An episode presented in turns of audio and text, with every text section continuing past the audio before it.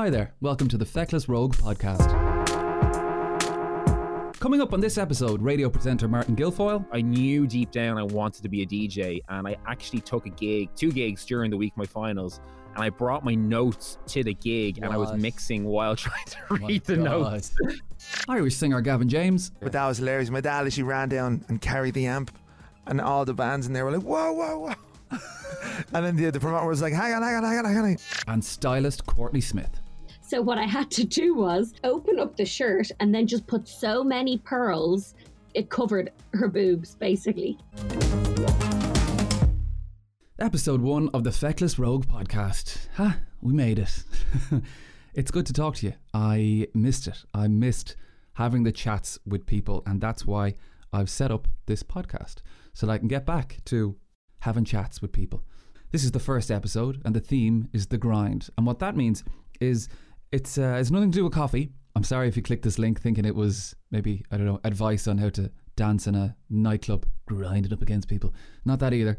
What it is is the journey that you go through when you're trying to get to something. And that something can be a job, it can be a house, it could be having lots of money, whatever it is. But that sort of frictional journey, the grind, you know, it chews people up sometimes. A lot of people don't make it through. Maybe through no fault of their own or they ran out of ambition, but the grind is there sometimes to weed the people out that didn't really want it in the first place. So I'm very interested in talking to people that went through it and got what they wanted, whether that be uh, saving up for a house or maybe in my case, working really crap jobs, being on the dole and doing one show a week and then eventually getting through all that and having a Monday to Friday gig on radio. So first up is Martin Guilfoyle. He's a radio presenter and also a DJ, but he never mentions it.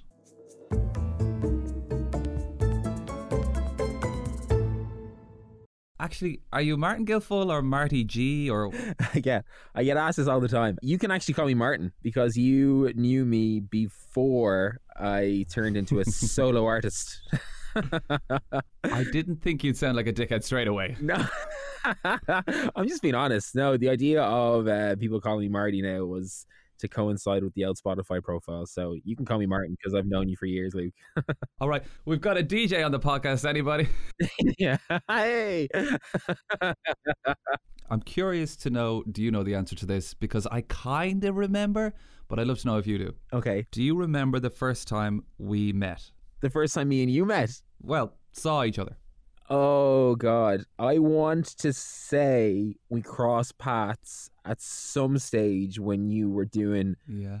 little filler bits. I don't know if that's true or not, because if it isn't, then it would have been when you came into me and beat. Do you know which it is? I do. Yeah. oh shit! What is it? I remember because I- I don't mind telling you this because you know I love you, but I Yeah. Really didn't like you. Oh what? Why didn't you like me? Oh my God, this is gas! I love it. Tell me why you didn't like me. This is a brilliant start to the podcast. No, it is great. It is. I love this. Why didn't you like me? I just, oh, I saw you, and you had this spiky hair, and you were really happy, and everybody liked you. Hold on a second. Hold on. So we we didn't actually even interact. You solely judged me by how I looked and how I acted. Yeah, hundred percent. ah, we're all guilty of doing that at some stage. Yeah. Okay. Ooh, I thought I said something No. to you or I was like rude or something. No. Okay. Because after that, then we got talking online, and we were convinced we were going to be the biggest thing in radio. Oh, the best Yeah. geo ever. Yeah, yeah, yeah.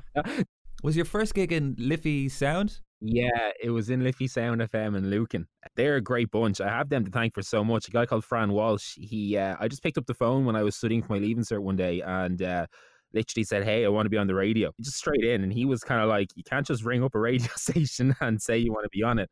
But he kind of turned around to me and he was like, "Well, where are you?" And I said, "Well, I'm at home in Knocklyon." And he was like, "Well, would you be able to get out to Lucan this evening?" And I drove to Lucan and he brought me in. He showed me the studio and he brought me on as a guest for three minutes. And then within two weeks, I had my own show called Fun Radio at Marty G.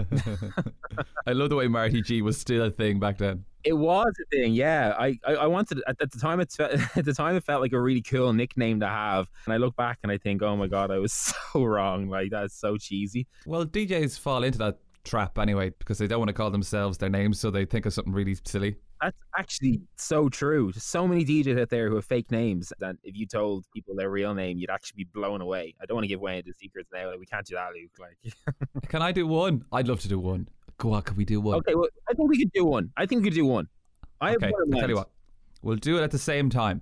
Okay. Okay, We'll be muffled, and whoever it is that we say, it'll be different, and you won't be able to hear it. okay. So are you gonna go? Uh, so on three, we say their their their fake name. Yes. So three, two, one. Their fake name. Okay, ready? Three, two, one. Dusty Rhodes. Emer. what did you say? No, I can't say it now. Ah, okay, all right, yeah, yeah, defeats the purpose. All right, Yeah. Speaking of silly names, if I say the name DJ Coco Loco,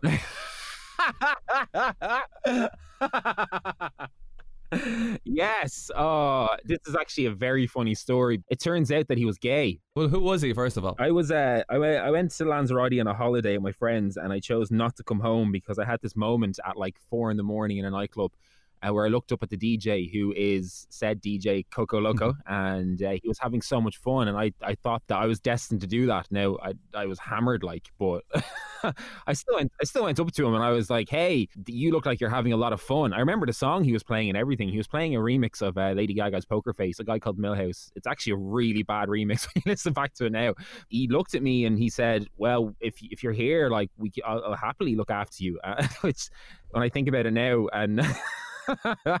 Oh, Yeah, but he never, never materialized like that. It's just funny because the people who I lived with on the island, they always, um, they always make the joke that the only reason that I got into the career that I'm in is because he actually burnt me a CD. Those were the days, like, and uh, when I got a job then in a small nightclub over there, uh, I was allowed to use a Dex before I started my bar shift gig. And every second day, we had to get up at 1 p.m. after finishing at 6 in the morning to, go, to do a ticket run where you'd go around all the pools in the apartment complexes and hand out tickets to the nightclub, try to get people in later on that day. did you have to do the thing where if the police came, everybody had to sit down? No, God, no. Wait, is that a thing? In Greece, that's a thing. Oh, sorry. Yes, sorry. Oh, we did have to do that. I thought you meant in the actual club. Uh, no, no, you're right. Yeah. Wait, did you do that over in Greece as well? Yeah, I think I lasted a month and a half because I was working in the bar, right? And a friend of mine reached behind the bar to like grab a bottle. And the next day, the barman, the manager, like, Yeah. he goes, You were fired. I said, Why? And he goes, You let man grab bottle. and I was like, No, I didn't. And I don't know why he's Russian, by the way. but he barred me and I got blacklisted from the entire island. What? You got banned from Greece? yeah. oh, I love it. I've never heard that story before. Wow, I love it. I think a lot of people that will listen to this specific episode will see your name and they might be interested in music and they might see the title The Grind and wonder, Oh, what's yeah. this about? And it started off with uh, with DJ Coco Loco. But I mean, I think a lot of people these days think they can be a DJ because you get the equipment quite cheaply.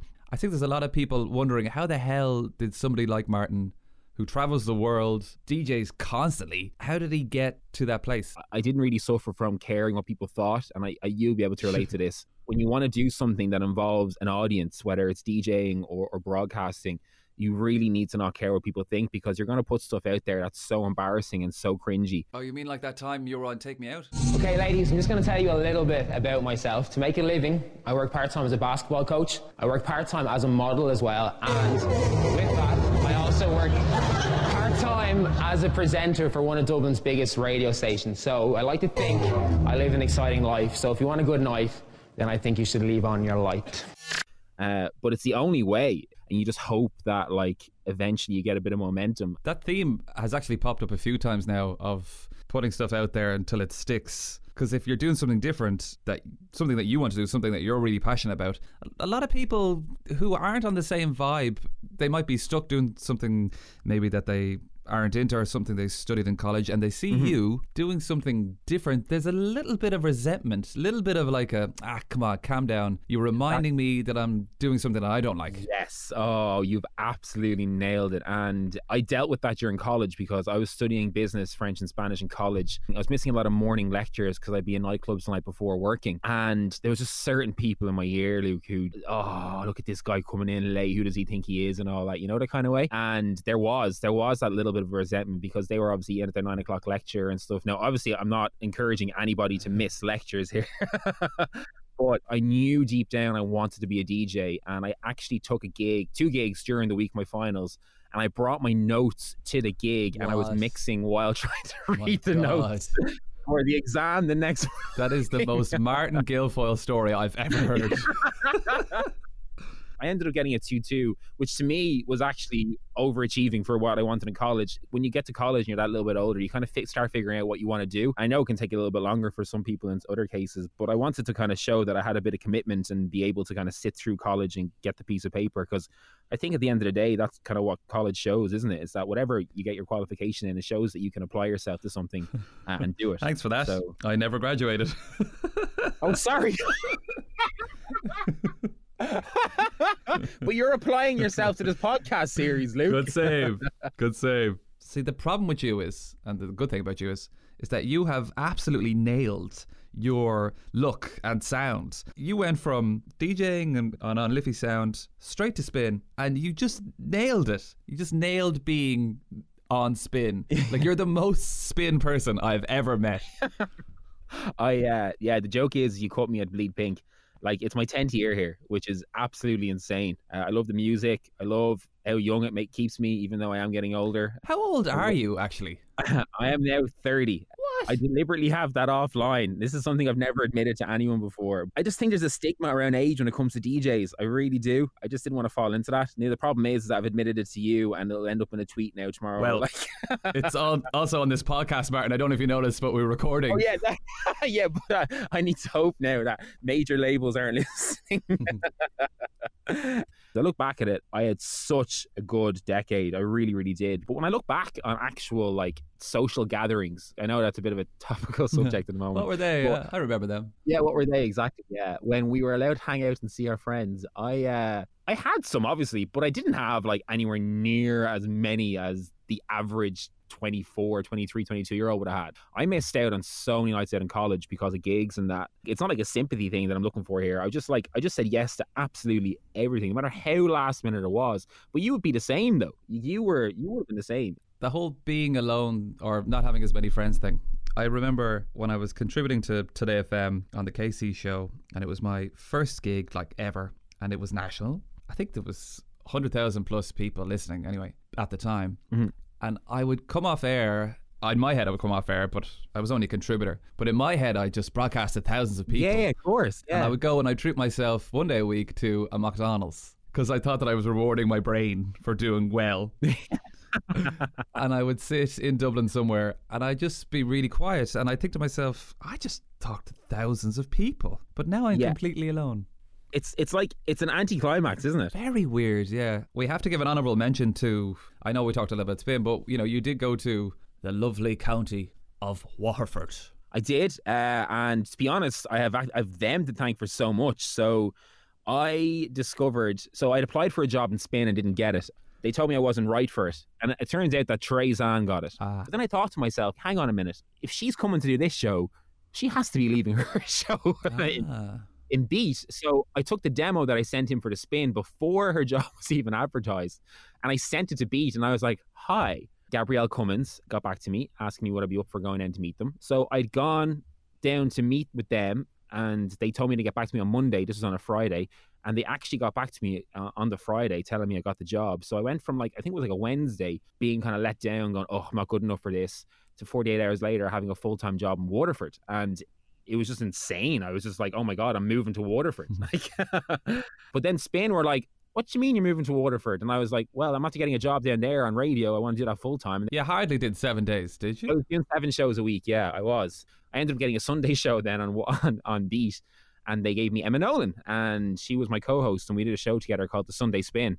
I loved that. Oh, that was great. That was like hanging out with my best friend. Never going to forget that one. She talked about that actually on another episode. How you were one of the the people that really push her to be confident on air and not to be overthinking uh-huh. about what the other person is thinking about. Look at her now. Yeah, like she was fantastic. She came in, but I was like, oh my god, I wonder can I get this girl in to do something on the takeover, like which is the show that I was doing. I went into Gabrielle and I was like, hey, look, Emma sounds great. Can she come in and do some like entertainment bits or something? And They were so happy with me doing the, what they call the buzz by myself, and I was like, I think Emma would really suit it. They're like, Well, ask Emma if she wants to do it, but I already knew deep down Emma wanted to do Ah. it, but I was going in pretending that I hadn't spoke to her, you know. And uh, of course, then she ended up on the buzz, and then we ended up on the Sunday Spin. And I think Emma then just got the broadcasting bug as opposed to being on news. And yeah, she's killing it. See, that's the thing. If anybody's listening and is in any way in a sort of a position of influence, even something like you going in and talking to management about how Emma would be suitable for the buzz, that led to her very slowly uh, getting the show and the Sunday show and the takeover, going to iRadio, and then went to 104. See, the small little thing that you did helped somebody along. But I think that's the way it works in, in media. Like even with yourself, like you said, you went in, you contributed on a show, and you left. Like that's like it's tiny when you think about it to what you went on to do. Everyone starts off with that really small gig. What happens, I find, is a lot of people then get really excited about that gig, that that one small gig they have a week, and then when nothing else happens over a certain period of time, they start to get deflated, and then they start questioning whether or not they should keep going, uh, and that breaks my heart. That literally is the, the definition of the grind for me. You know, the amount of time it takes for you to get to somewhere that you're happy. Uh-huh. And it thins out the herd, so to speak. You know, and the only people that are left are the people that really, really wanted it. Yeah. I think it's safe to say that the grind never really stops, does it? Like, like at what point can we, and you you could probably answer this as well, like what point do we turn around and go, well, I'm really happy right now? Like, does, it, does that point does that point ever come? That's a trick question. Because I'm never going to be happy. it never stops. That's the whole joke of the theme. it's tough though. It's like, when am I gonna go? No, I'm taking Saturday off. I'm fine. Well, this kind of quarantine thing has kind of made me realize that I think I'm already an isolator as it is because I work evenings and nights. I'm I'm by myself during the day anyway, so I'm still just getting up and doing what I do, and then going to work and then going home. Like, like, does that mean I'm just not seeing enough people, Luke? Like, the more you're saying it, though, the more I think you're realizing that it's true. yeah, actually, no, it did hit me. I was like, are we just like isolators by nature and by accident? Like that we uh we just don't communicate with people, which I do obviously because it's my job, but. Going back to what you said earlier on the podcast, where you were saying you just spoke to like hundred thousand people and you went off and, and you sat by yourself. Stop laughing at me. Stop laughing at the image. it's a weird one, isn't it? Yeah, Yeah, for I- sure. I'm hesitant to call us all entertainers, but I think the type of people that are on your radio, on your telly, they're hard to get chats out of sometimes, like because comedians are, are famous for you know being on stage and then they're off. Because Tommy Tiernan has this whole bit about how he's not like this all the time. You know, he doesn't go home into his kids' room and go, "Good morning, hello." but he was lovely to interview. But on the flip side, then I won't name names because he's a big name, but there was a guy who couldn't sell tickets to his gig, right? And he really needed to. So management rang us and wanted to have him on the breakfast show because he's struggling to sell tickets. So, you know, would we like to have him on? I said, yeah, of course. Yeah, brilliant. Great name. Love it. Okay, gonna have chats with him. He couldn't have been more of a bore. Oh my God. It was like pulling teeth. Come here, man. We're trying to sell your gig. Come on, Why are we here? give me something, man. I know the the theme of this podcast was the grind, you know, and I think the grind is important for people like us because I think if you stop grinding, you sort of kind of fade away. Yeah, I, I think that that involves in like in all aspects of life though. I think it's not just your career. I think that uh, I've kind of learned that with even relationships and friendships and stuff uh, that it, it exists there too. Like it really does, and that if you want to grind away at your career, like you kind of do have to continue to grind away with your friends. I know that sounds really kinky, but like um, I was waiting for you to end on a really nice moment, you know. It is though. Like it, it, it's it's the exact same thing. It's like you can't just grind away your career forever and then like turn forty and be like, I made it, and then like look around an empty house and go, We did it. Do you know what I mean? So yeah, no, uh, yeah, continuing the grind. I'm not going to stop for now. I have an idea of where I'll be happy, but I had that idea five years ago and that didn't work out. So we'll see how this one goes. well, Martin Guilfoyle, thank you so much. Thank you, Luke, for having me. On the way, Courtney Smith was completely underprepared for her first time on live TV. I had absolutely no contacts with any of the fashion stores in Dublin. I hadn't worked in Ireland yet. I had no contacts with any of the model agencies. I'd never done live TV and I was 21 years old. But first, Gavin James.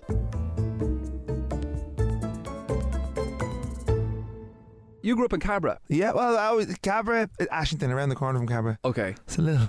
And was it always because that doesn't seem like a place that would nurture? No offense to people from there, but like nurture its sort of musical environment. Or am I Oh, wrong? I thought it was great. No, it was great. Um, Yeah? I mean, when I did it, I played gigs in fin bars all the time. I did gigs and plunkets in Ash- in Ashington. Um, when we were allowed, when we weren't too loud, and the How guy didn't kick us out. Um, I was about 13, 13. oh wow! So you first year of school, kind of first year in, really early. in Decos. Yeah, that was when I started playing music. And second year is when I started like putting on gigs, and we did gigs in Dalymount uh, all the time, like Pub. in the pub in Dalymount pub, and it was it was class. We used to just book it, and we just like. But at 15, 16 years of age, just have loads of bands over and play Was it your idea to do a gig? a gig.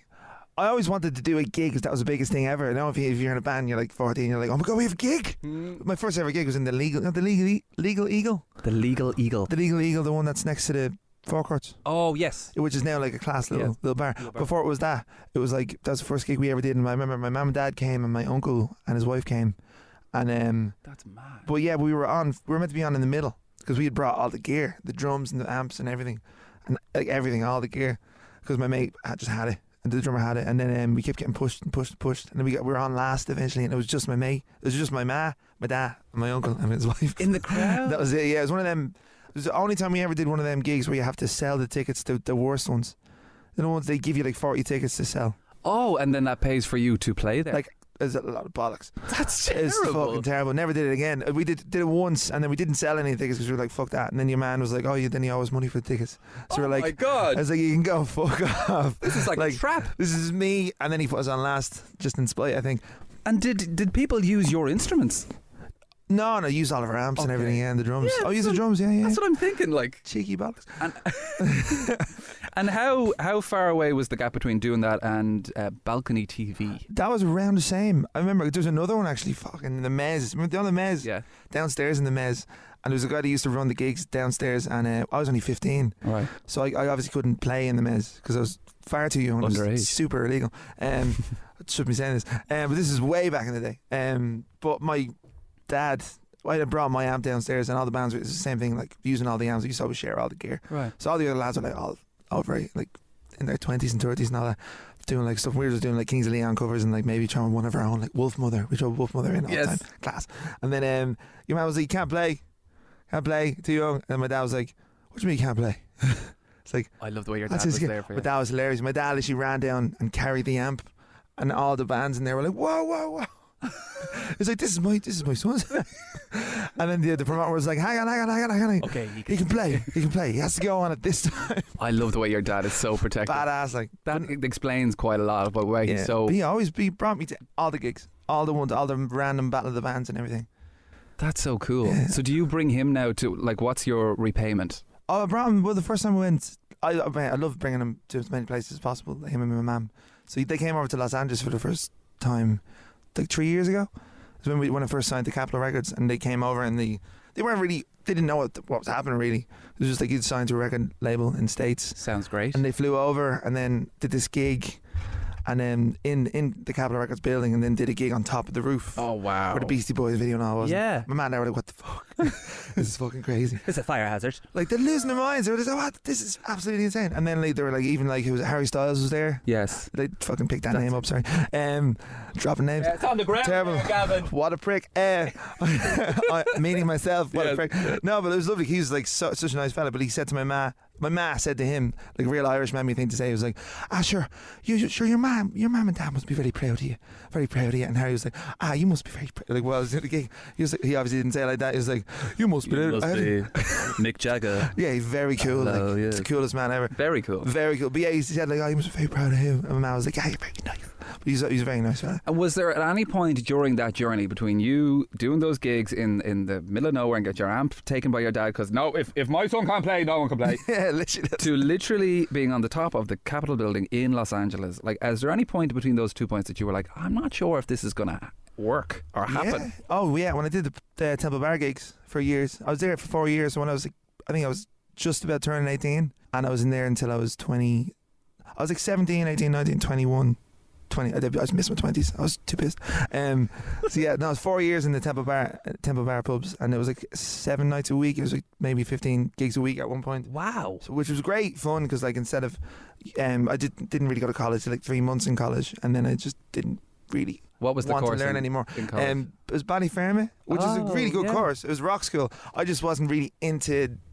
I just wanted to do my own thing. so you dropped out of rock school. Dropped out of actual rock school, like where the it's so it was so handy. It was great crack. I just used to cycle into That's town. hilarious. That's not like you were in like accounts. No, it was- you were in I was the actual place. I was in actual rock school, like, but I was like, this is three years. Like, oh no, I, I didn't want to do three years in college. right. So I, I decided to do Temple Bar for tr- for four years instead. That was kind of like my college. Well, more or they, less. they call that the grind. totally the grind. I mean, I did that, and while I was doing that, I did like Zodiac sessions and and the Ruby sessions, and I went up and down to like Cork to do a couple of sessions and do like just busked and everything. I did everything I could do to kind of with my original music as well as doing the three hour Right. pub gigs in between. And they were like they were the best way of learning really to use your voice and learn how to sing and everything. But like And it also, I think, because it's the same thing in radio. You uh, have that period of time where you literally have you're broke. Yeah. Like I was rent allowance and the the, the X and O's and the, the the the dole and everything was horrible. But Mm. yeah, the, you find that people are in that situation with you. They eventually leave if it's too much for them, and they go they go Yeah. a different route. But if you stay on it, I was sometimes saying it, it works. It. totally works. I mean, I, I, I'm, I gathered up so many different just people that I knew from doing the gigs in Temple Bar. I mean, we, I did some mad shit in Temple Bar. Like we did, you'd have these people coming up at the at the end of the night, like locked, being like, "Do you want to come to Vegas?" Like, just come play my wedding, and like, I'd be like, seven, I'd be like, yeah, of course, man, but you're not gonna remember this in the morning. And then Yeah. one person actually did remember, and he booked us on the flight the next day. No way It was when me and my mate Craig went to Vegas when we were 17 for eight days. Stayed in Hooters. in All Hooters. paid for. All paid for. We couldn't do anything because we were 18. Like, you can't. Oh no way! You're the 21. Couldn't even look at somebody gambling. you're literally you're in Vegas just walking around and say, Do you want to go Celine Dion? and we didn't have money to go do anything. We spent our last bit of money on chicken wings on the seventh day and they were too hot. We couldn't fucking eat them.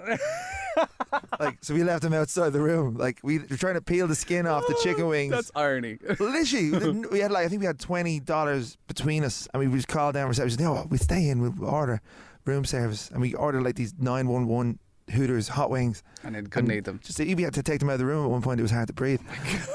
Well, look at you now, huh, But Gav? that's great, great. I From busking four years in Temple Bar to shooting the music for Glow in, Yeah. in Temple Bar. That's great. Thank you so much for chatting to me. No bother. I'm, uh, you know, continued success. Thanks for having us. You are a living legend. You are. Our final guest is stylist Courtney Smith.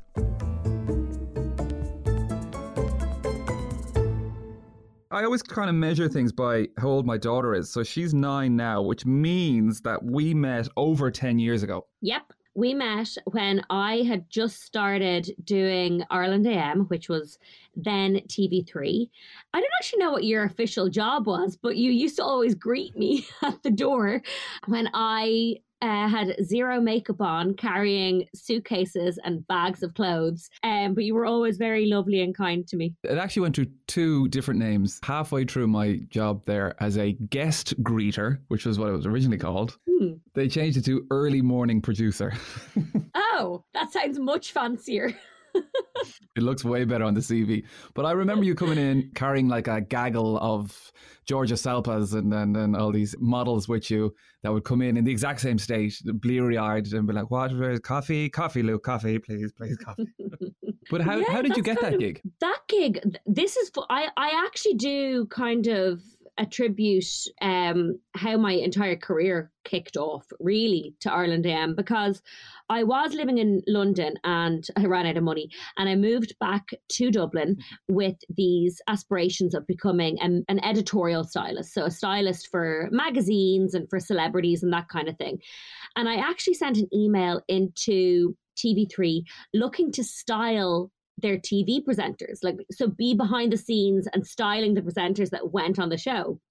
I didn't realize that they didn't have one and that that didn't exist and that they all just kind of styled themselves. So basically, I'd sent them an email, let's say in September, and it wasn't until I think the next January that I got an email back and it was basically, yeah, we don't have those, but we are looking for somebody to come onto the show and like talk about fashion. Have you watched the show? Do you know? Do you know the format?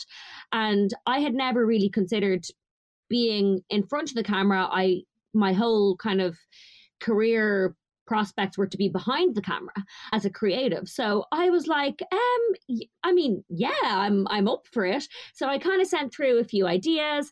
Um, and the producer really liked them and i had like i'd done up these mood boards and i was to have i had a phone meeting first i suppose they wanted to know if i could speak and then they asked mm-hmm. me to mm-hmm. come in and do a face-to-face meeting um, and i was literally in my car on the way and i got a phone call to say look we're really sorry this is about like midday or one o'clock in the afternoon and they were like we're really sorry we have to cancel something's come up but any chance that you can be here tomorrow morning at 6 a.m. with two models and six outfits?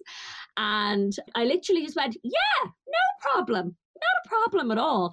And then I hung up the phone and I was like, oh, fuck. Because, oh, can I curse on this? Yes, you can. And I encourage it. oh, phew. I just, good. But yeah, so I was like, fuck. Uh, because I had absolutely no contacts with any of the fashion stores in Dublin. I hadn't worked in Ireland yet properly, like as a stylist. I had no contacts with any of the model agencies. Uh, I'd never done live TV and I was 21 years old. I thought you did great. Like, we have a clip. It's inescapable this season. You can't walk into a shop and not see the black and white trend everywhere. And you're, you're covering all aspects of it here because you can be quite safe with this trend, but you can also be quite daring. Yeah, I think that's what's great about it. I think it kind of caters to everybody's wants, needs, and desires when it comes to fashion.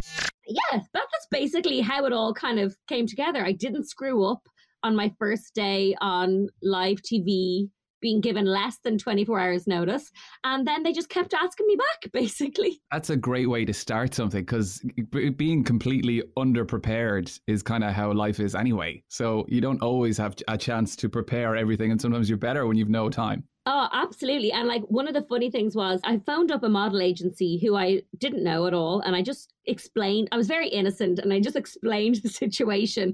And I was like, oh, I don't no. know how this works.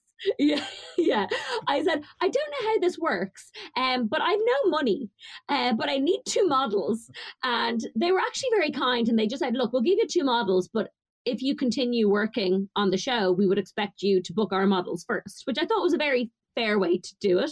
And one of the looks that I was meant to do was like a Chanel inspired, very sophisticated with pearls kind of vibe.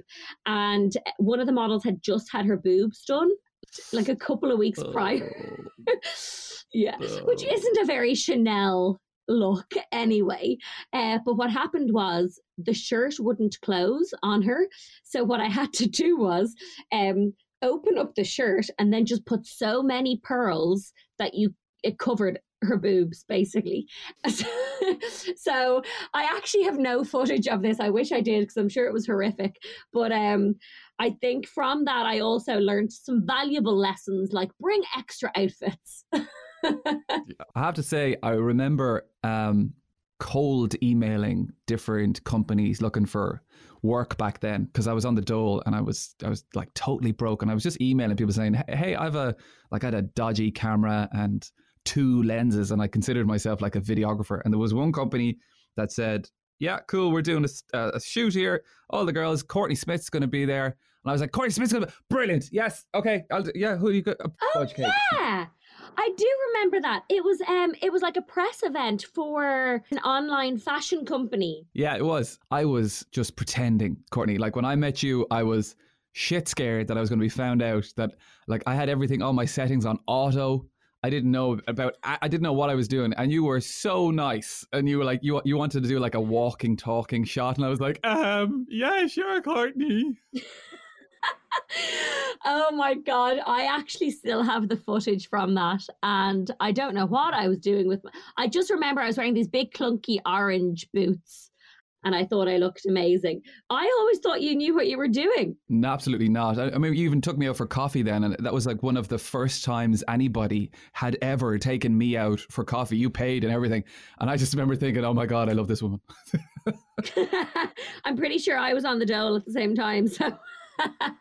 well, I always because there was a lot of stylists that would come through Ireland AM and Expose around that time, and the, you know there, there was there was some of them were models themselves, some of them were used to be models, but you you were always sort of this uh, hard to describe. You're like a uh, like a breath of fresh air. Did you try after you initially got that gig to be in any way different, or did you try and copy somebody?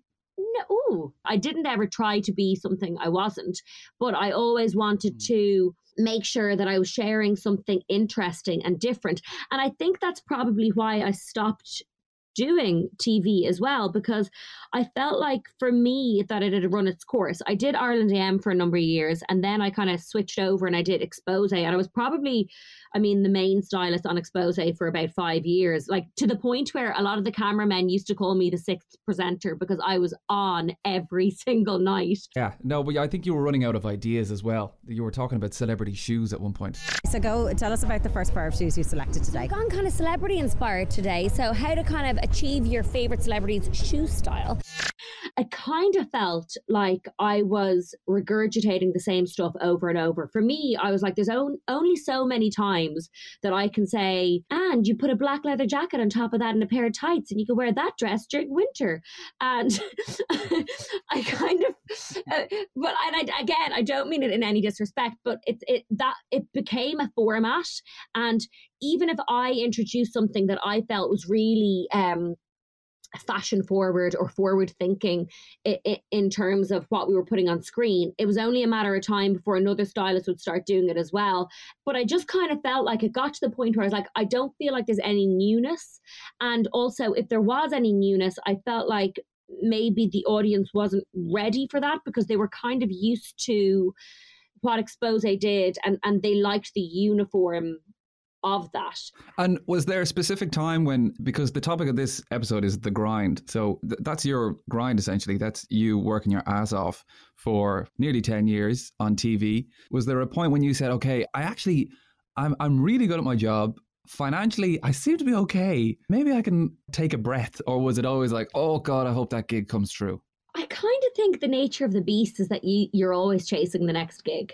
I think when you're self employed, you never really rest on your laurels. Is that the phrase? um, it, it is I'm, now. It is now. I hope it's a phrase. Um, sorry, I'm I'm I'm very proud of a lot of the work that I've done, and I'm very happy with where I am in my career. But I'm by no means finished or where i'm want to finish.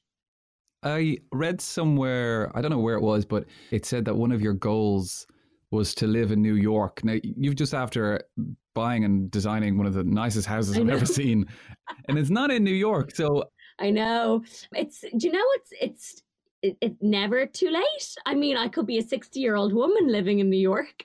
No, it was always one of my it was one of my goals and it was for a long time. But i do feel like it's still it's still there. It's you know what i mean? Like when i'm 60 i might move there. You're, um, you're having an, an argument def- with yourself i can tell. I am i know. I definitely had that interview before i bought the house. What about the quarantine that's currently happening because like you said you're flying all over the world i mean a quick glance at your instagram or or just a, search and you can see you you know, holding up this massive uh, sheet to reflect sunlight into a, model in Greece or, or, America or Iceland or whatever it is. So, what's it like being a, a stylist when there's a, a, pandemic?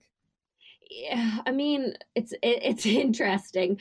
Obviously, all of my jobs have been eh, not even put on hold, cancelled because as a stylist, your your job is seasonal. So I'll get hired for spring campaigns and I'll get hired for summer campaigns. So all of my spring campaigns have been cancelled because what's the point? They, well, first of all, they can't shoot right now. But even if they were, even if the this kind of isolation was lifted next week, which it won't be, but let's say it was lifted next week, I I still wouldn't be hired to shoot a spring campaign because they won't have time to promote it. They would they wouldn't get their money's worth. And I think a lot of the brands are scared to hire anyone for summer because like we're just so unsure of what's going to happen. So basically all of my spring campaigns were cancelled, which is it is quite scary when you're self-employed. Like you kind of feel this late in the game when I've been doing it for so many years that you kind of have your clients solidified and then you get a few extras every season. So uh, as soon as all those gigs were cancelled it, it, it is kind of um, a strange time. Yeah, I mean it's a crazy time, but I I can see well, before the quarantine and everything. Quarantine, God, it's a before the end of the world as we knew it. My God, uh, but you had like you had kids with you, well, not kids, but like teenagers who had a real interest in fashion, and you know they would spend a bit of time with you, a bit of work placement, helping you out. Those kids and teenagers and stuff now, I mean, let's just say they have the same drive as you did back then and they really want to do the same thing that you did or, or at least something similar. What are they like? Are they just all trying to make it on Instagram now, or is there any other way of doing it? Yeah, it's an interesting one because, well, I suppose it depends on on on what kind of career you want. Realistically, Instagram is not going to help you. It's a good promotional tool, but it's not going to help you land job. So really, all the same advice I always give is to do test shoots, to meet up with other creatives, to to like collaborate with other photographers, and try and just be creative and send your work into editors and to brands. But then the problem is right now is that it's it's it's also a quite scary time for magazines and for the print industry, um, because they're all getting less and less. Like our, our print magazines used to do 12 issues a year. A lot of them have gone down to six and eight issues a year. So there's a lot less work out there for editorials and there's a lot more stylists mm. than there used to be. So everybody's really fighting for the same same jobs. So if you are in any way inclined, like I'm, you know me, I am not tech savvy whatsoever. TikTok is like, I have tried and I've failed massively. But if you can do something creative with a fashion brand and do something for their TikTok, like, I mean, sorry, three or four years ago, like there wasn't even social media managers for any fashion brands. It's not a job that existed. And now it is. And there's a lot of people who are taking those roles because they're just because they're good at social media, but then they might have a really good, in, big interest in fashion. So you can kind of merge those. So I think if you can be creative and think outside the box in terms of what you want career wise because it doesn't have to be so one dimensional like if you want to be a stylist there might just you might just have to think of different ways to do it going forward because there definitely will be less shoots You've been a, a great friend to me from the start. I, I, throughout the years, even um, when I was on air, I'd get the odd text saying, "Love this tune," or "That other radio station is crap. Now I'm listening to you. Don't fuck it up." I did. I actually did that a lot. You were my friend on my way to the gym because you were the only people on air that early. thank you for being nice to me at the start. no problem. Courtney Smith, thank you very much. Thank you. Bye.